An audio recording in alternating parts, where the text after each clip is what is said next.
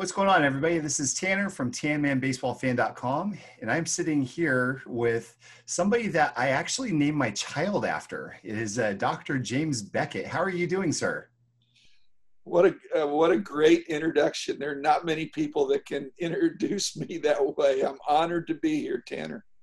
Well, yeah, it's funny because um, for for decades, really, the name Beckett was just a magazine to me, and not really just a magazine, but you know right behind the bible you know i i, I grew up with that magazine I, I you know read it voraciously i loved it so much.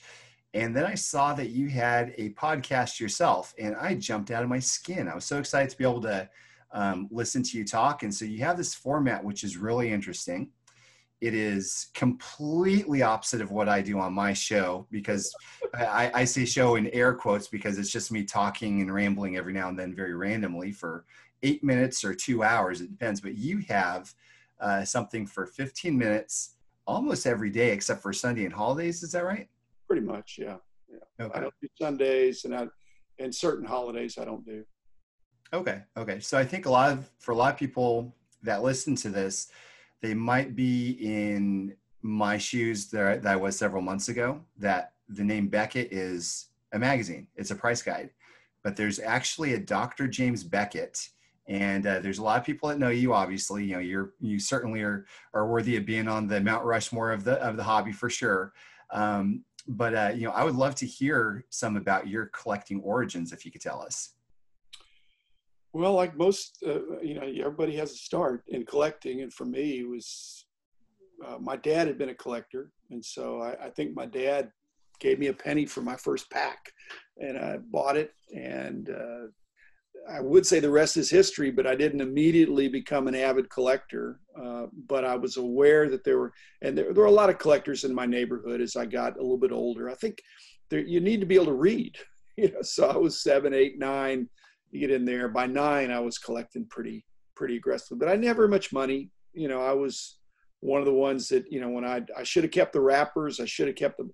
I would say the wax box, but I didn't. You know, I didn't. I never bought a box. I, I bought a pack at a time uh, traded the gum for another card or two, you know, so I never really chewed the gum.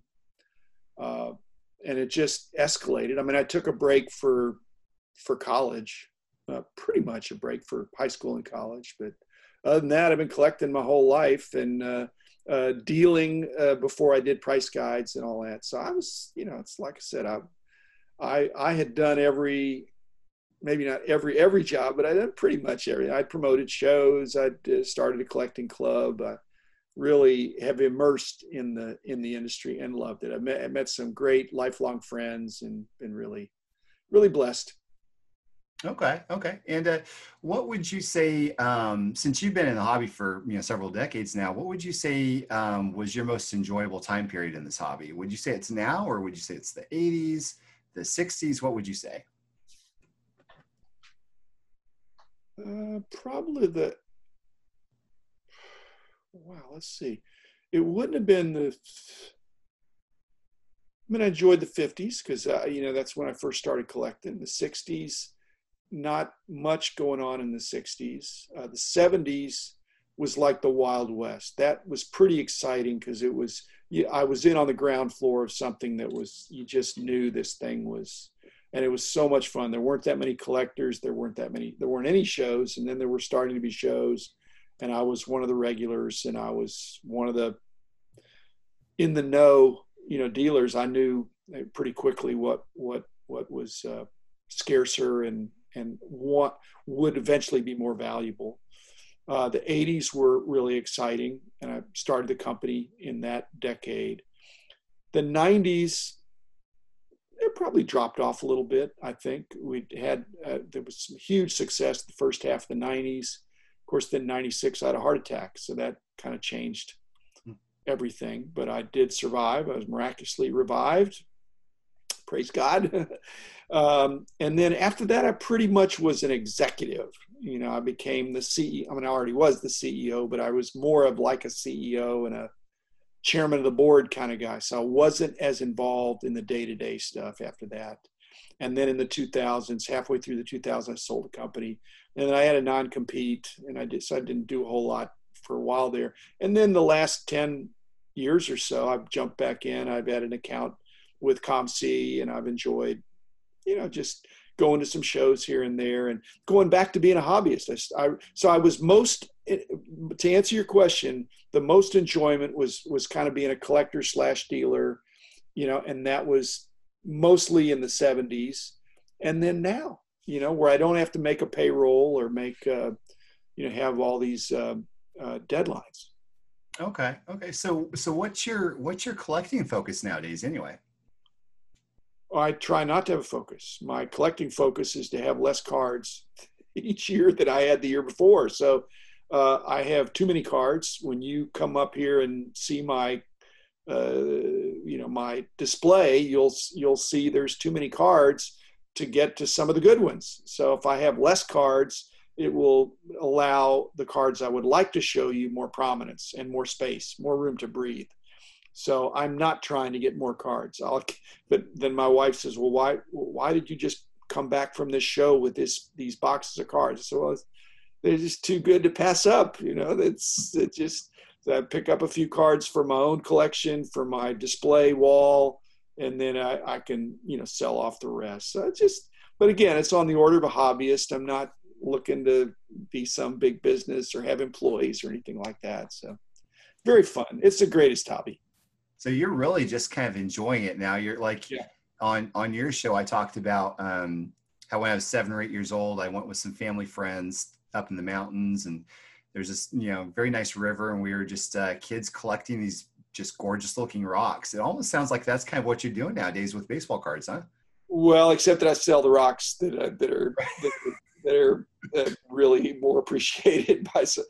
You know, if you, um, but there's a skill to that. I mean, I, for all those years of doing price guides, if something is, um, you know, I've said this: if it's uh, low supply and low demand, a lot of people will pass that by because it, it's not going to sell.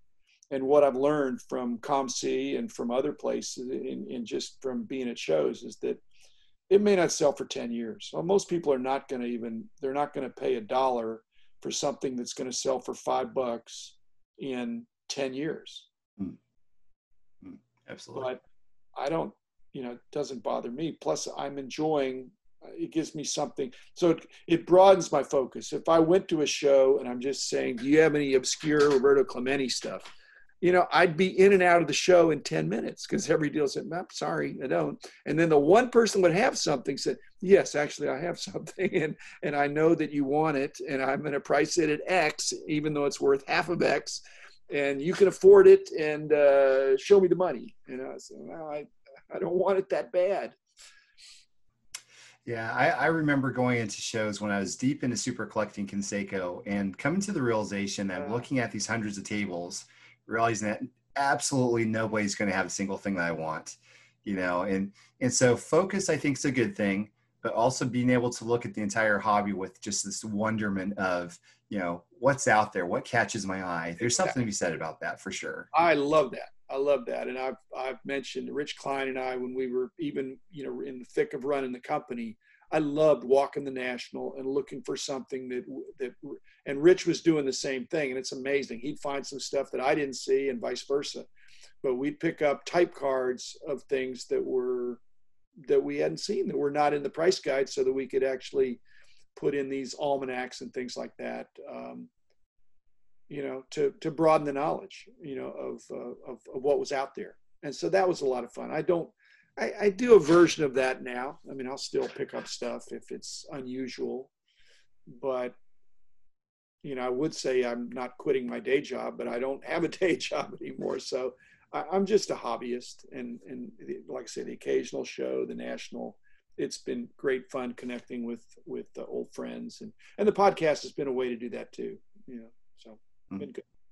Yeah, it's definitely adds another element to the hobby, and. uh um, I think we live in a fantastic time now because Topps, Panini, these other card companies, they've done such a great job uh, creating these beautiful cards and uh, putting them, making them available to us. And certainly there should be no responsibility, as we spoke about, you know, to get anything, um, but to be able to enjoy it and say, oh, if, if there's something I like that I see, then yeah, let's let's take a look and see what it takes to get into my collection. Um, I think uh, I think that's probably as collectors, what we need to do, we need to have a, there needs to be a turning point of, you know, I don't have to get everything, you know, but I would love to look through and, and just see if something just really kind of catches my eye. Um, but uh, so now the one question I have for you is, um, the, I'm sure you've heard this, gosh, 11 billion times probably. Um, you know, how do you value a card? You have somebody that says, you know, well, Beckett is the Bible, and then you have other people say that eBay is the Bible. So I, I would love to hear it from you know the authority on the situation. How do you value cards nowadays? Well, I would say there's only one Bible, but you know, there's actually not just one Bible because there are different denominations that have uh, the Bible plus some additional books. So, but if what uh, Protestant think of as the Bible of 66 books, it's a little sacrilegious to say that either eBay or my old company and our price guides were biblical. If that was intended to be authoritative, which the Bible is no longer authoritative in our culture. So I don't think eBay is authoritative or Beckett uh, Publications was authoritative either, but they're helpful. Hmm. They're helpful. And uh, if I were going to be selling a really expensive card, I'd, I'd look in the I'd look in the uh, OPG or you know get out the most current uh, Beckett price guide but I I might also look in the SMR if it was graded. I might also I'd go on eBay. I'd check COMC. I'd look in the Beckett Marketplace. I'd look uh, StarStock. I'd go anywhere where they're selling a bunch of cards that I think this might have some um, some uh, you know input or some way to get a, a, handle on what the card is is really selling for. Um, having said that, if it's a one dollar card or a five dollar card, I'm not going to do a bunch of exhaustive research. So I'm either I'm going to do the thing that is most handy. If I'm at a card show and it's a $500 card, I'm going to I'm going to do some research. If it's a $5 card, I'm going to say it's either worth it or it's not. I might you know, and that's where the Beckett uh, price guides would be really helpful. If you've got one with you, you just flip to the page, look at it, and it's four bucks, six bucks, ten bucks, two bucks, whatever it is, and you could say, well, I either want to do it or not do it. So again, not authoritative, but helpful. Yeah, I think that's uh, uh, extremely helpful information um, for people to know. To hear from you about this, that uh, you know, there's not necessarily just one place, but really kind of get a better feel of the higher dollar cards by looking several places. Um, not just Beckett, not just eBay, but um, you know, other places as well um, and all together. And also, there's a lot of higher dollar cards that will never see the market. You know, they're just private sales. So the, the higher dollar is a completely different market. And basically, when you're talking about one of ones, they're really not even in the price guides generally. And so basically, you're looking for comparables, and so you have to be your own price guide analyst, and that takes time. And you you can you'll do that for a card that's hundreds or thousands of dollars or tens of thousands of dollars you're not going to do that for a $5 card. So that's why I'm not saying that COMC and Beckett Marketplace and SportLots and the Beckett price guides and all, they're only long tail. I mean, they have information on a lot of stuff, but you know, for the average, the, the, the 99% of the cards are just, they are what they are. And you, you know, you're, you reach into your pocket. You don't have to mortgage your second mortgage on your home. Yeah. Yeah. Excellent advice. Excellent advice. Okay, well, we'll go ahead and stop this here. I think we're coming up on 15 minutes, and I know you got got some stuff to to do there. So uh, thank you very much for having me. Do you have any other, uh, or for coming on to my show this time? Actually, um, do you have any uh, any words for uh, for our listeners here?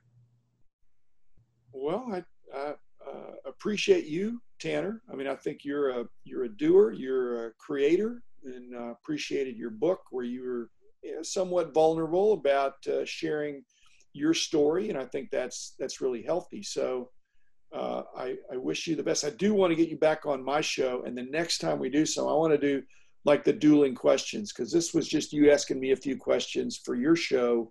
But I think if we go back and forth, and the questions don't have to be related, I think we could fill up 15 minutes. I'll have some provocative questions for you, and I'm going to give you a homework assignment to figure out. You know, it's we only have time for two or three or four questions but that's been a lot of fun where people that I know really well ask me one kind of question, people that I don't know as well ask other questions about either the past, present, or future. So, and I'm I'm game pretty much. So, enjoy your work. I enjoy your work and appreciate your um, you uh, being in the in the industry. So, well, thank you very much. I also cross paths. We're gonna get this COVID thing fixed up, and then uh, I'll I'll see you a see it something. I, am really looking forward to seeing that that wall of fame that you have there, and I'm looking yeah. forward to. Uh, I'm hoping I can do this dinner again in January, where I have my two dinners. And if you're you're Houston, right? Houston area. Yes. I'll invite you. I just I hope it, it's not going to happen if it can't be safe. But if it is safe, I think you'd have a you'd have you'd have a kick. It'd be it'd be fun. Oh, I love it. I love it. So great, great people.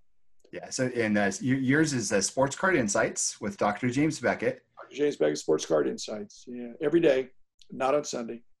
Every day, not on Sunday. Fifteen minutes. Everybody out there listening, go listen to this guy talk. He's it's great content. Great content. So.